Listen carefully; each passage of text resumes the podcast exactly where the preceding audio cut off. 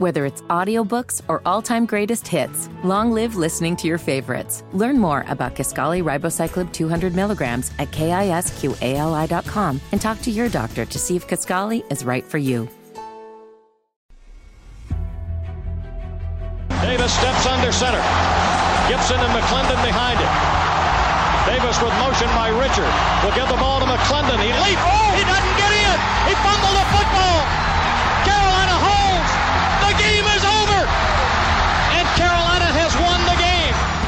Throw. Over the middle, intercepted. Wolford again. Wolford the other way. At the 30, the 40. Wolford to midfield. Miles Wolford with the pick. The heels on the doorstep of an enormous victory. Left side of the line. Hood standing to Williams' right. Williams gonna throw. One on one. Davis has it. Touchdown. Carolina wins. Carolina is the Coastal Division champion. Bernard fields it at the 26. Heading to the far side. Gio at the 35. Gio, he's at the 50. No, he's not. Yes, he is. Gio is going to take it for a touchdown. Are you kidding me? Connor Barth for the possible win. Snap, spot, kick away, high enough, long enough. It's good! It's good!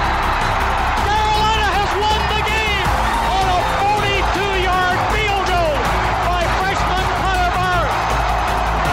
Good gosh, dirty! This is the Heel Tough Blog Podcast.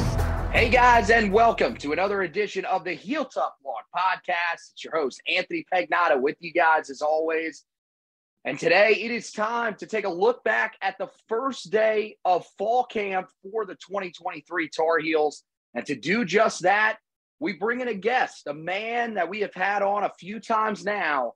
And uh, I got to tell you, I've had a pretty good amount of guests on the podcast at this point, but this guy is one of my favorites. And today he showed exactly why. His coverage of Carolina football uh, is one of the best out there. Carolina sports in general, one of the best out there. It's Michael Koh from WCHL and Chapelboro.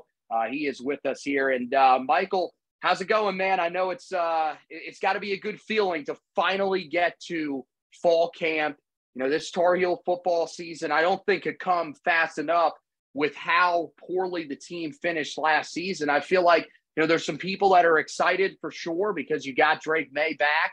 The team did win nine games, but there is some reservations because of how the team finished last season. So finally, we're to the point where we can stop talking about those storylines and start to focus with uh, about what's on the field.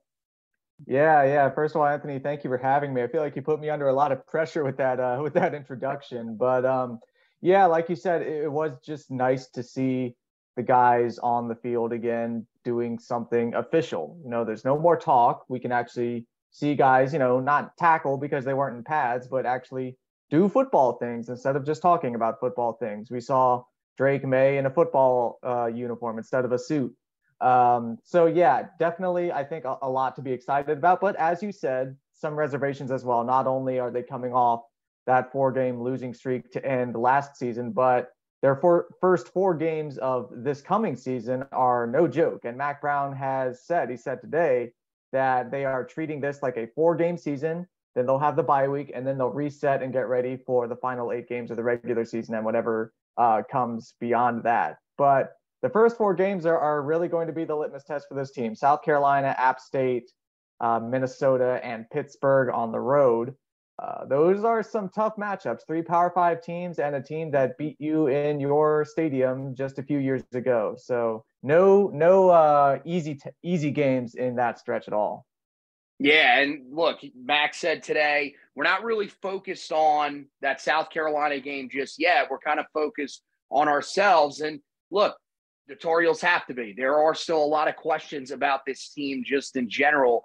Um, you know, I, I want to start with the trenches because I think that's probably the most interesting aspect of this team. I think in order for Carolina to have any sort of success this season, they really need both of the units up front to be a lot better than they were. Really, I mean, uh, on the offensive line, it's about consistency. On the defensive line, it's frankly just about being a, a better unit.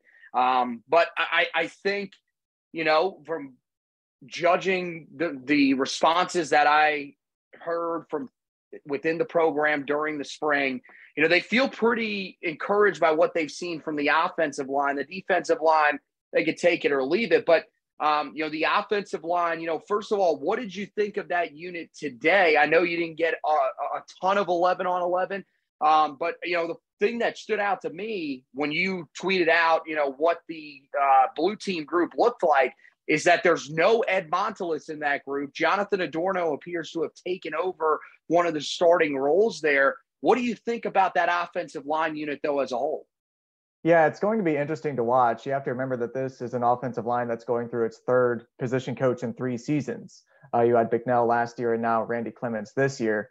Um, and so th- there's just a lot up in the air with that group. As you mentioned, I, I feel like we'll still see some changes to the blue team before you know the season is out. Uh, but for it to be John Adorno, Gaynor, Rolland, William Barnes, and then Willie Lampkin, who I was actually surprised to see with the blue team because he's coming in from a group of five team in Coastal Carolina, and they clearly feel good enough about him to run him out there to protect Drake Maye.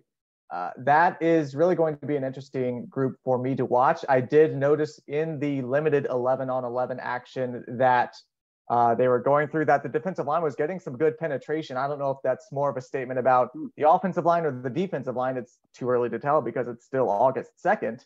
Uh, but if you say, well, the offensive line is doing okay, maybe it's the defensive line that has really improved uh, I, I, think there's still a lot up in the air with that group. I know a lot of people want to see Zach Rice, the five star uh, recruit out there. But you have to remember, Zach Rice is still only 19 years old, and he's competing for those positions against guys who are 22 and 23. And if he's going to play offensive line, he's going to be blocking defensive linemen that are 22 and 23. And he is going to have to protect Carolina's million dollar quarterback in Drake Maye. And that hmm. is a lot of pressure for a 19 year old kid who has not started a college game yet. So I, I think for people asking about Zach, I think just just give it time. Offensive line is a position where you really have to do some grunt work to get on the field because mm-hmm. there is such a leap from high school football to college football and then such a leap from college football to the NFL. So just patience, patience with Zach. Well, the, the thing is, is we, we've talked about this before here on this podcast, me and some of my other co-hosts if a guy as a true freshman is seeing the field on your offensive or defensive line, it's one of two things. Either he is an elite level prospect and you better prepare yourself after his junior year, the dude ain't gonna be there. Or right. your your units are not that good. Right. And you're right. having to force guys in. Um, the thing with Zach Rice too, like I, I don't know, you know, I mentioned it a, a time or two before on here on the podcast. I've written about it a little bit on the website you know, er, back in the spring, Mack Brown told us that they moved Zach Rice to offensive guard. So where he was at at high school, his body style to me really fit well at offensive tackle. Now, clearly, the staff sees a reason to move him into guard, but in order to do that, you have to change the body style. He has to play a little bit more physically because he's going up against bigger guys. So uh, there's a lot of things that sort of go into that. And that's why it's going to take him a little bit of time to develop. I don't think people should be freaking out. Um, the thing I like though, Zach, is is uh, oh Zach, jeez. The thing I like, oh Michael, is um, you know, I, I I was encouraged by the by the fact that when asked about Diego Pounds, Mack was, you know, very encouraged, you know, with what he said. He was, it sounded very encouraging about him potentially taking a step forward. And he also seemed pretty, you know, high on on Trevyon Green as well. I know there's this focus on trying to develop depth for that unit. I, I, mean, is it weird that I feel like this might be their year they finally have it? I know he, he said, look, we've been saying that for years and that hasn't happened. But I really do think that this could be the year because you've got some guys that are still young, but they've got a little bit of experience under their belt. Yeah, absolutely. I, I, I think that's smart. I was noticing Trevyon Green. First of all, the dude is just enormous. He you, you can see him whenever he's on the field. He is a large human being. And uh, Diego Pounds, yeah, Mack being complimentary of him is a good sign. And then you have just the pure raw talent of a guy like Zach Rice just kind of standing around riding the bench. It is probably the deepest they have been. And, you know, now saying that, a bunch of guys are going to go down with injuries before they even take the field in Charlotte next month. Oh, um, no.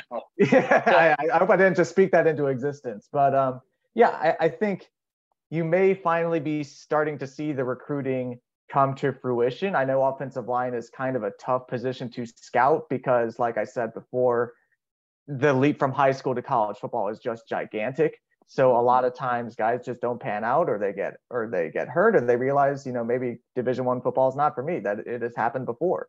Um, but yeah, I think there there are some good signs. Now again, they have just been playing a, a few snaps of 11 on 11 for one practice. So, you know, we're not to put the cart before the horse or anything, but I I think there are some good signs. Well, let's talk about the defensive line. You know, I thought the group that you said was running with the ones the most, uh, at least early on in in practice, I I, I thought was probably the best unit. Um, mm-hmm. Just production wise, I, I, like the mix. For uh, first of all, I, have seen multiple people this that this off season that have been putting Myles Murphy as a three technique. I think he fits, especially with his body style in the nose tackle spot. I mm-hmm. love love the fact that Jahvaree Ritzie is playing the three technique. Like when he was coming out of high school, I thought he was better in that type of role. I think he's got the quickness off the line of scrimmage to beat some of those slower interior offensive linemen off the snap. Um, and look, I, I, bought into the comparison of him coming out um, from 24 7 sports to Jeffrey Simmons. If he could be that, mm-hmm. I think yeah. that'd be tremendous. And we saw signs of that last year, right? Like in the run game, I really liked what I saw from him. Um, so I, am I'm, I'm satisfied with that. You've got Kaimon Rucker at the starting jack position. How could you not be excited about that? He looks like he'll get his chance to start right out of the chute um, for the first time in his career at a position that probably fits him pretty well. And then there's Des Evans. I know Evans, you know, hasn't really been all that productive, but what what do you think about that group that Carolina has up there? I know there's a couple of guys people are probably shocked not to see, especially Amari Gainer, the Florida mm-hmm. State transfer. But uh, I, I think that's a group that gives this team their best shot to start improving.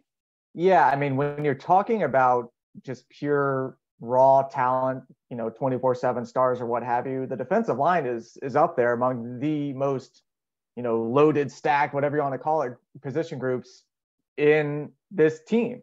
And so that, that's what makes it all the more baffling that they only sacked the quarterback 17 times in 14 games last season. I, I think yes. the good the good thing with that group is there's almost they almost can't get worse. They almost have to improve if the law of averages has anything to do with sports. Des Evans almost surely going to get more than zero sacks. I think we Kaimon Rucker is set up to be one of the most effective and uh, influential players on the defense, if you will. Now, it doesn't help that Noah Taylor, who was looking like one of the best defenders on the team last year, blew out his knee halfway through the year, and that kind of you know spelled doom for Carolina for the rest of the season. But mm-hmm. just pure talent wise, I think Travis Shaw. I know a lot of fans want to see Travis Shaw, the former five-star recruit, like Zach Rice, who was in that same class.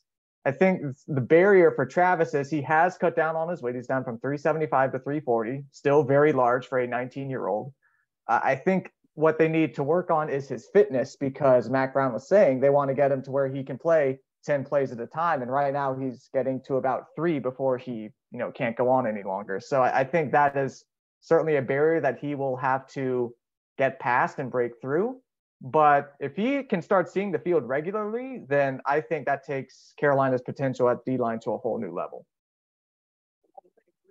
I, I asked, you know, why he, he was a guy that wasn't showing up. I mean, I know he was on the two deep. I, I would love to see him as the starting nose tackle. And mm-hmm. I think Mack Brown, you know, he he he answered that question today of look, he just doesn't have the stamina to be out there. And it, it got me thinking, and I wonder with with Shaw, is he kind of like what we saw? And, and, and I'm not not comparing the talent. If he turns out to be this guy, great. Um, but is is he basically going to be what Jordan Davis was for Georgia a few years ago, where he's he's like a situational guy in terms of because of his weight, like you can't keep him out there the whole game. It's you're gonna right. have to have other guys that are maybe a little more athletic. But that might be what he ends up becoming. I feel like Tar Heel fans would probably feel frustrated of why are we not seeing this guy more on the field? But it would really be about how impactful he is in those types of little plays. Do you see that maybe being a similar ish role for him? Yeah, I think this season for sure. I mean, you have to get him on the field somewhere. He's going to transfer. That's just the reality of college football. Um, you know, plenty of schools, Clemson, Georgia, would love to have him. Uh, I, I, do think he could come. We saw him last year. He came in in some key downs against teams like Pitt, uh, where Carolina really sort of turned the screws on the Panthers in the second half of that game. I, I, think one of the reasons, again, that he's not seeing the field is that Myles Murphy is a really good player. He was second team All ACC just two seasons ago. So you know, there is the fact that Travis is sitting behind some guys who have proven themselves on the field. Travis isn't quite at that level yet. But yeah, I, I do think that you could see him be a situational guy in more of an expanded role than last season, but still not yet being the starter. The other position that I think has a lot of questions right now uh, coming off of last year, and that is the defensive backfield.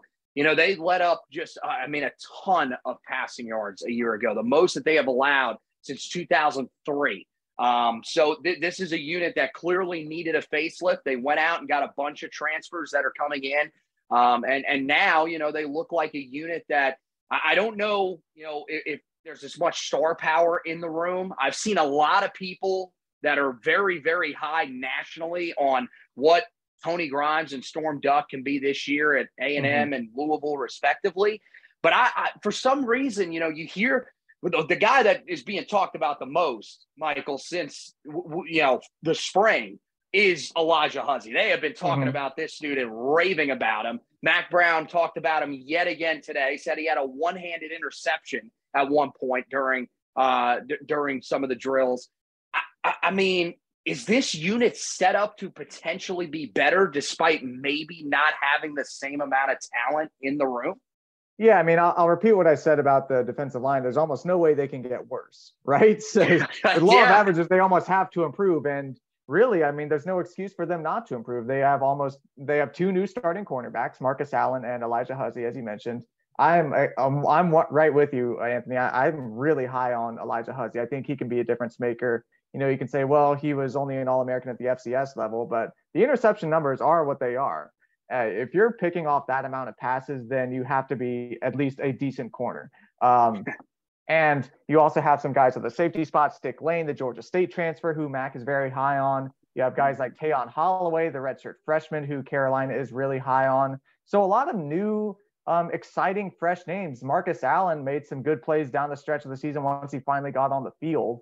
Um, and then you look at uh, other defensive backs. Will Hardy was limit is not uh, practicing right now due to a lower body injury, but he should be ready for the opener, according to a uh, spokesperson from the team. So a lot of good young talent and new talent uh, in that defensive backfield that I'm really excited to see go up against some really good offenses during this season.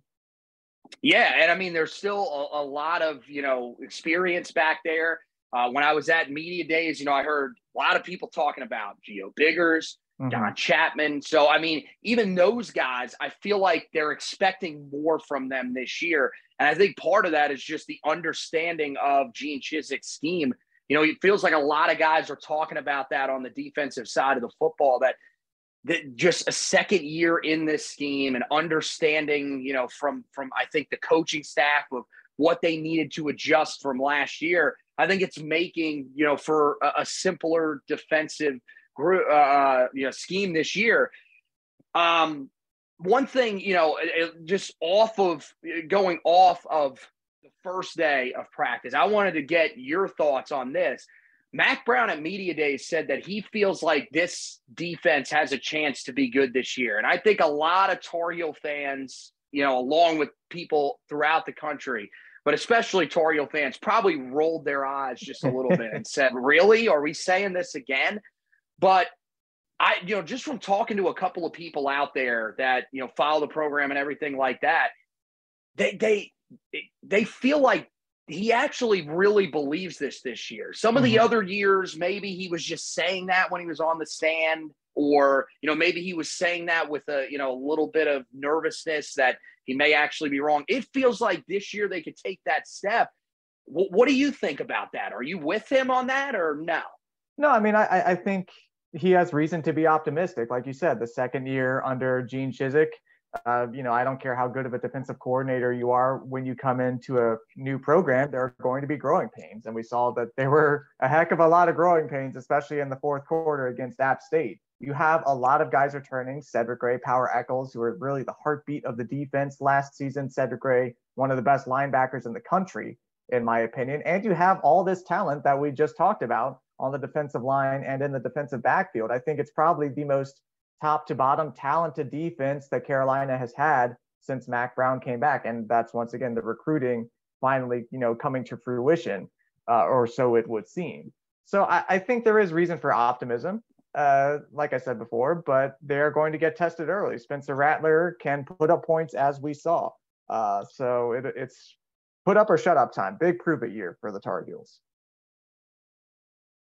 position that I just I, I I can't believe that people nationally are are not believing in this group, and that's the wide receivers. I, I'm absolutely stunned how the narrative has changed from when the transfer portal officially closed to where we sit now.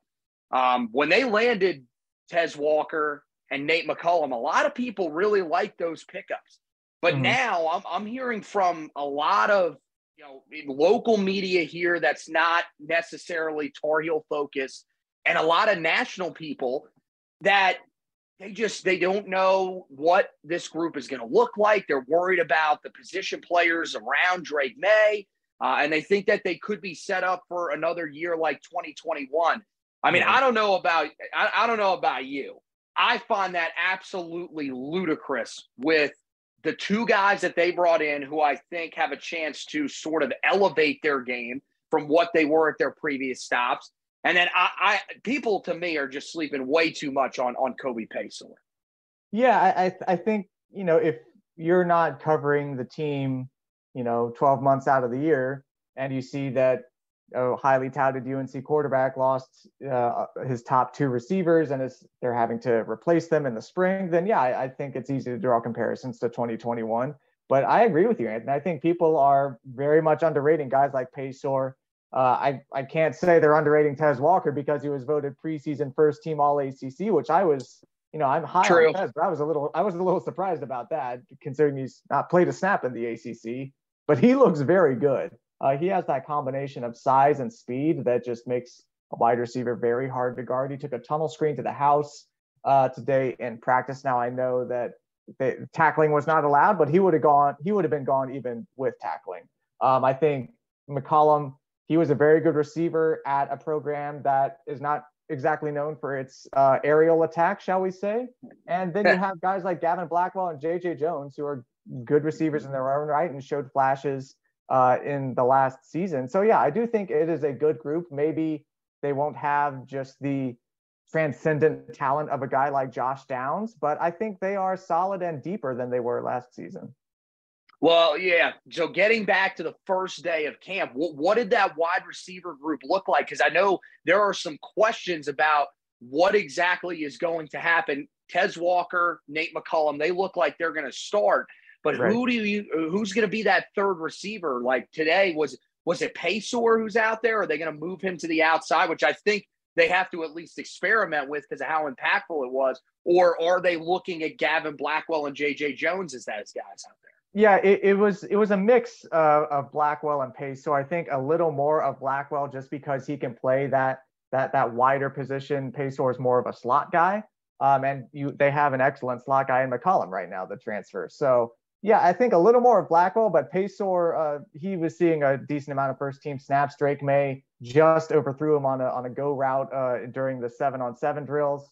Mack Brown said, you know, Kobe, you know, we got to get him to hit you. And Kobe said, no, no, don't worry, he will. So there's that rapport and confidence between Paysour and Drake Maye that is very hard, uh, very hard to manufacture uh, between a quarterback and a wide receiver. Um, a little less of JJ Jones, not too much of Andre Green, which I was a little disappointed uh, to see because he had a mm-hmm. really coming out party against Oregon in the bowl game last year. but I think that just speaks to how deep this room is. Andre Green is a very talented guy who made some really good plays in that game against Oregon, and he wasn't seeing snaps with the blue team at all. Um, so yeah, I think they've just got a lot of dudes, and that's not something that you could always say about this group. And could you see one of them transfer out before week four? Yeah, absolutely. I think that's one room that you've mm-hmm. got to watch for potential transfer portal entrance. Um, but that's just the name of the game in college football right now. You'd rather have, you know, too much of something than not enough. Well, and especially, you know, one guy that saw a few snaps at least with the blue team. I know you tweeted this out. Um, they were uh, Mack Brown was actually asked about it in the press conference too. Christian Hamilton, mm-hmm. uh, you know, we heard about him in the spring. He flashed a little bit, and he he was out there apparently taking some reps uh, with the first team today. Yeah, yeah, I was I was very surprised and in, encouraged to see that. It's very much like I said, a vote of confidence in a freshman to put him out there and say, "Hey, go go catch some passes from Drake Maye." Um, they have a really exciting crop of young wide receivers, guys like Christian Hamilton, Paul Billups, Chris Culliver from Maiden, North Carolina, uh, Doc Chapman, not Don Chapman, the safety, safety, but Doc Chapman, which I know won't confuse anybody this year. Um, so yeah, some really exciting prospects that if they don't transfer out, that is a big if in the mm-hmm. 2023. But if they don't transfer out, once guys like McCollum and Tez Walker and Blackwell cycle through, then Carolina will be set for the next era. Well, the other position that you know is, has some question marks at it, and these ones are probably a little more justified, is that running back position. And it's mm-hmm. really not because of a lack of talent. I think there's plenty of talent in that room, and we saw uh, the majority of it on display last year. It's what Mack Brown said today. The injury issues have really prevented them from finding any separation in that room. Uh, it's you know part of why they're going to probably you know stick with a lot more thud than full contact. Which I mean they do that anyways. It's it's very rare. You're trying to keep your guys healthy. You'll tackle in the scrimmages, but it's it's rare that you are you know going full go with full contact. There's also limitations uh, with with that kind of stuff. But you know w- when you look at this running back room and and creating separation. I mean, first of all, today, you know who were the guys that were taking the first team reps? Like I feel like to me. Elijah Green and Omarion Hampton are the guys that have to be involved. But after that, I think there's a legitimate battle between the rest of the guys on the roster for who's going to be involved in that backfield. Yeah, yeah. I, I, think Green and Hampton are very much 1A and 1B right now. They were the ones taking the majority of the snaps with Drake with the blue team. But yeah, I mean, after that, it really is going to be a battle. I think that is another position room where you are almost surely going to see someone transfer before the end season deadline. Um, because when you have three guys battling for two or maybe even potentially one spot as RB3, then there are going to be some hurt feelings. That's not a comment on, you know, a- anybody in that room. That's just how it is. And there are some talented guys in that room. British Brooks has, you know, slogged with this team through some very good years and some very, very bad years. And he had a really bad break last spring with, or excuse me, last fall with the uh, blown out knee in practice. So he probably feels like that he's earned the right to get some of those carries. You have George Pettaway, who has some really, really top end talent that we saw early last year uh, that you have to be afraid that if you don't get him enough snaps and he's going to transfer. Then, of course, Caleb Hood, who has shown flashes, but he can't stay on the field. So it's all of them have sort of a, a different a different fly in the ointment, if you will, but all of them have that talent and have proved it on the field. So it could be a case of too many cooks in the kitchen. But again, some talent there, but I wouldn't be surprised if one of them or multiple of them transferred before the end of the year. No, I, I, agree with you. And the concerning thing is, is that you know British Brooks, you've got the element of what he brings to special teams. He was the special teams captain um, for a, a, couple of years. You'd imagine he's going to assume that role again this year. Uh, and yeah, he's stuck with you. You then have the special teams angle for George Pettaway. I mean, look at what he did last year down the stretch of the season as your kick returner. That was probably the best kick returner that Carolina's had since at least Anthony Ratliff Williams and with how consistent he was returning the ball, it might be since TJ Logan. Like this dude was yeah. explosive. So, I mean, yeah, it's, I, I got to tell you, I do not envy Mack Brown right now trying to figure out that room. That room is going to be extremely difficult. Now, the other room that people want to know this is because, uh, again, ton of talent in this room. Uh, you got the trio of tight ends. You know, how are they sort of splitting things up with, with the tight ends? New tight end coach in, in Freddie Kitchens. Mm-hmm. Um, and I think, you know, there's a lot of talk that, you know, Bryson Nesbitt, clearly the best receiving option, getting a lot of buzz from NFL draft scouts. But John Copenhaver is the guy that people are really starting to get high on it, and they think he could play a lot this year. Yeah. Well, first of all, Anthony, I appreciate the Anthony Ratliff Williams name drop. I think he's one of the, the great forgotten players in Carolina football history just because the teams he played on were not very good, but he was still a very good player. Exactly. Anyway, Loved back, him. Loved him. back to the tight end room. Um, yeah, I think it says a lot that John Copenhaver was chosen to speak for the team at ACC kickoff, along with established guys like Drake Maye and Cedric Gray. I, you know, th- there was a time last year whenever I saw Copenhaver on the field, it was almost like a novelty. It was like, oh yeah, they, you know, they got him on the field. But l- later on down the season, you saw, no, wait, this guy is actually very, very good. And this is a tight end room that might be one of the best that Carolina's ever had, just from top to bottom of the depth chart. Uh, Kamari Morales has proven to be a deadly asset in the red zone. He is almost surely going to get the first snap of the season with Drake Maye. Uh, Copenhaver, as as we saw down the stretch of the year, is a very capable tight end. And then you have Bryson Nesbit, who's kind of like the, the, this freak that NFL scouts are just you know salivating over. He has that that rare s- size and speed combination that you see in tight ends like Travis Kelce. Not saying that Bryson Nesbit is the next Travis Kelce. I'm just saying I can see why scouts are excited about him. Okay, um, but we saw that Morales and Copenhaver today were taking most of the snaps with the blue team. Nesbit was taking some of the snaps uh, with the second team. Nesbit did have a couple of drops on some pretty easy throws from Connor Harrell that weren't weren't very nice to look at. I'll say that. Um, and Mack said that Freddie Kitchens' mantra with this tight end group is if you can't block, you're not going to play. So it, it may be a comment that you know he more believes in Morales and Copenhaver as blockers than Nesbit. And when you look at their body types, I think it's easy to see why Morales and Copenhaver might be a little bit better just natural blockers than a taller guy like Nesbit. Yeah, well,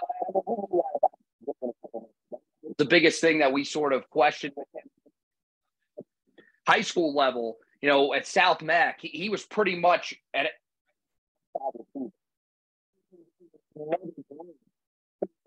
it was encouraging. I mean, the thing is, like we've seen, uh, you know, the, if, if, you're big into pro football focus, they would tell you that Bryson Nesbit is a really good blocker. You know, he didn't get many opportunities last year, so I don't know how much you can really go off of that. I, I think, you know, the thing is, is that your comment right there, people might be saying, "Oh my God, well, does that mean that Bryson Nesbit's not really going to play?"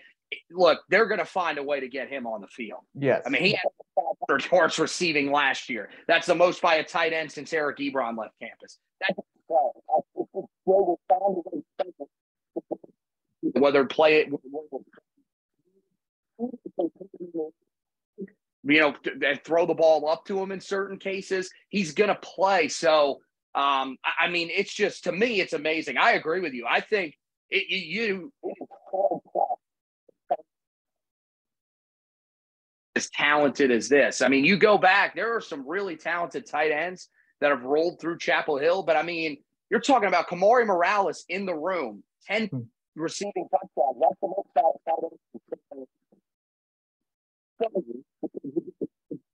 Crumpler, Deems May, guys that were very highly regarded, that went on and had NFL careers at the position. But I mean, yeah, this, this group is is special. Well, let's finish up with the guy that everybody clearly wants to know about. And I expect that, you know, he had himself a pretty good day. Mm-hmm. What, what did you see from the quarterback, Drake Maye out there as he tries to, you know, bounce back from what we saw at the end of the season? A tough finish, but still a guy that's, you know, revered nationally and, and a lot of people think is going to be a favorite. Yeah, I mean, whenever Drake Maye drops back to pass and you see the pocket kind of collapse around him, it's hard not to catch your breath, right? Because you're just afraid that you know something's going to happen. But uh, no, he he looked confident. He was leading the drills. He was leading stretches. He did have a couple throws that he just missed on. He had a seam route to Kamari Morales that he just missed. The go route to Paysour that I mentioned that he just missed. Uh, but he looked like he had really good timing and chemistry with guys like Elijah Green, Omarion Hampton. Good to see him hook up with Tez Walker once again. Tez had a really nice catch against Allen, uh, Marcus Allen, I should say, down the sideline. And yeah, he has a very talented group of wide receivers around him. Uh, it was good to see a very, very solid, cemented QB2 in Connor Harrell. I think that was a question mark going into the spring that they really didn't know who was going to be the heir apparent to Drake if and when he heads to the NFL after this season. So it's good to see Harrell uh, firmly, firmly ensconced in the white team. Uh, so yeah, I think obviously Drake Maye is who he is. He's a Heisman candidate, preseason ACC Player of the Year, last year's ACC Player of the Year. You know what you're going to expect. Uh, you know what you're going to get, I should say, from him.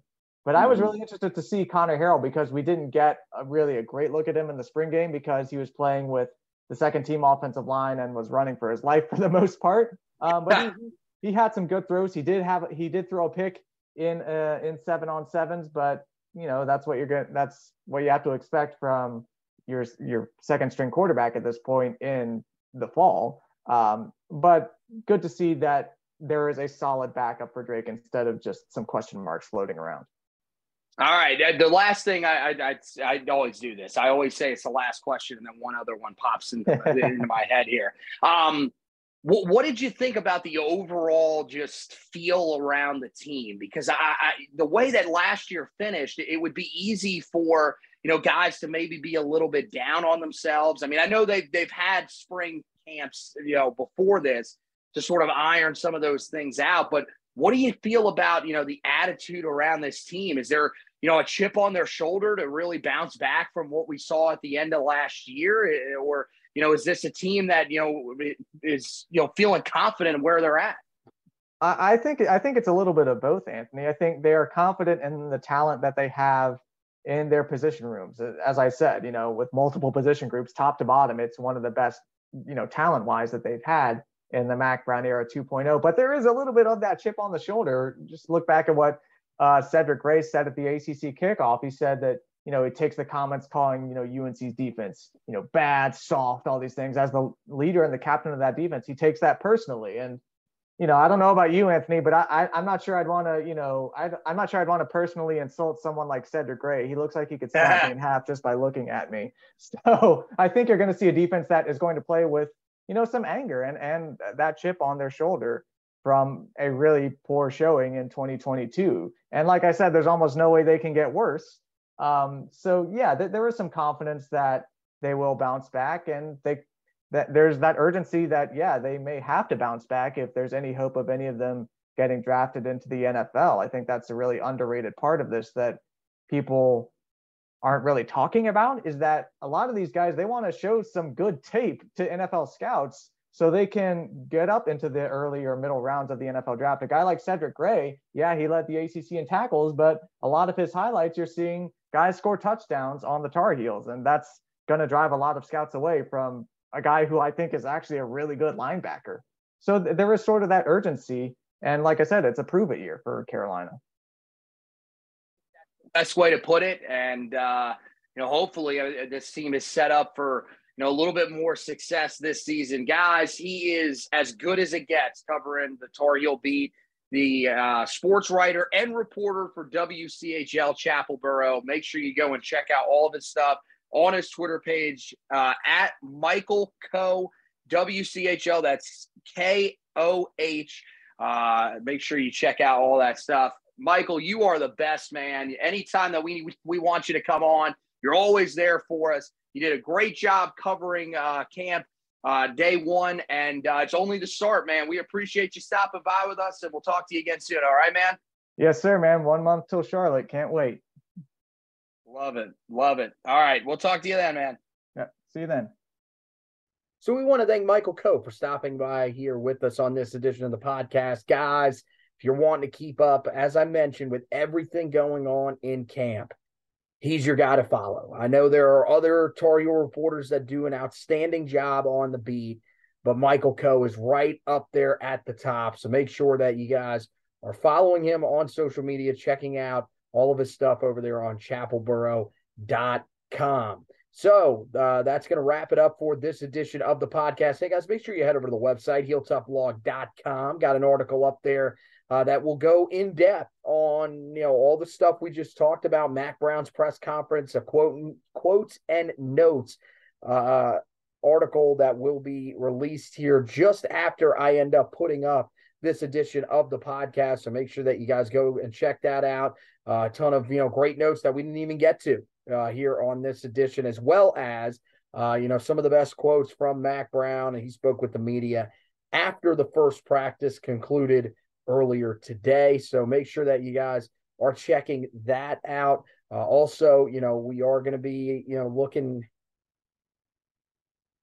also on the website 2025, Carolina off to a tremendous start in that recruiting cycle. Yesterday, they landed three star athlete Gus Ritchie. Make sure you go and check out our commitment breakdown for him.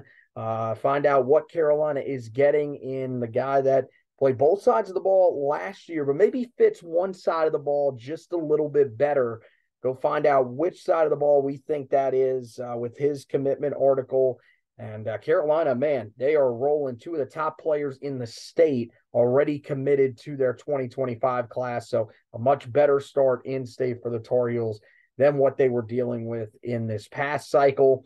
Also, uh, make sure that you guys are looking out. We're going to have you covered when the commitment of 2024 four star athlete Jonathan Paylor happens on Friday afternoon. We'll have a preview go up either tomorrow or Thursday morning. Uh, really just depends on, you know, what type of intel is rolling in, how updated some of the predictions are, because that's a crucial one. That's one that uh, has really sort of changed over the past month, month and a half.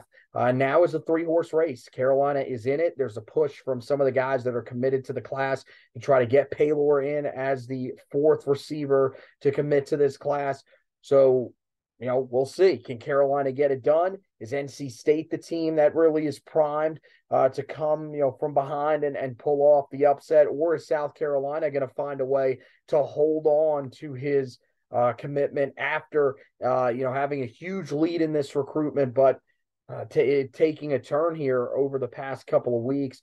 We're going to have you covered either way, uh, regardless of what happens uh, when that commitment goes down on Friday night at 6 p.m. from Cummings High School in Burlington, North Carolina. And in terms of the on field stuff, guys, uh, we are exactly a month away from the season opener as we sit here on August 2nd. Uh, we're going to have you covered with that game, preview, recap of that game, as well as every game throughout the season. And then, of course, you know, we'll have our normal staples leading up to the year, bold predictions, breakout candidates, and also we're going to continue our position previews. I know we got into those. We sort of got a stretch of, you know, recruiting stuff, uh, other on field stuff, ACC media days, but I'm going to get back into that. Uh, I will tweet, you know, tweet out put a post on Facebook also, uh, sort of going back through the ones that we have already done the quarterbacks, running backs, wide receivers, and tight ends. Make sure you guys, if you haven't checked those out already, go over to the website and check those out. And then we will start rolling back, starting with the offensive line uh, as we get you ready for this upcoming season of Tar Heel football. One that uh, features the Tar Heels at a crossroads. Can they find a way to navigate it is the big question. So, once again, that wraps it up for this edition of the podcast. Want to thank Michael Koh for stopping by with us. Want to thank you guys for listening. And as always, go Tar Heels.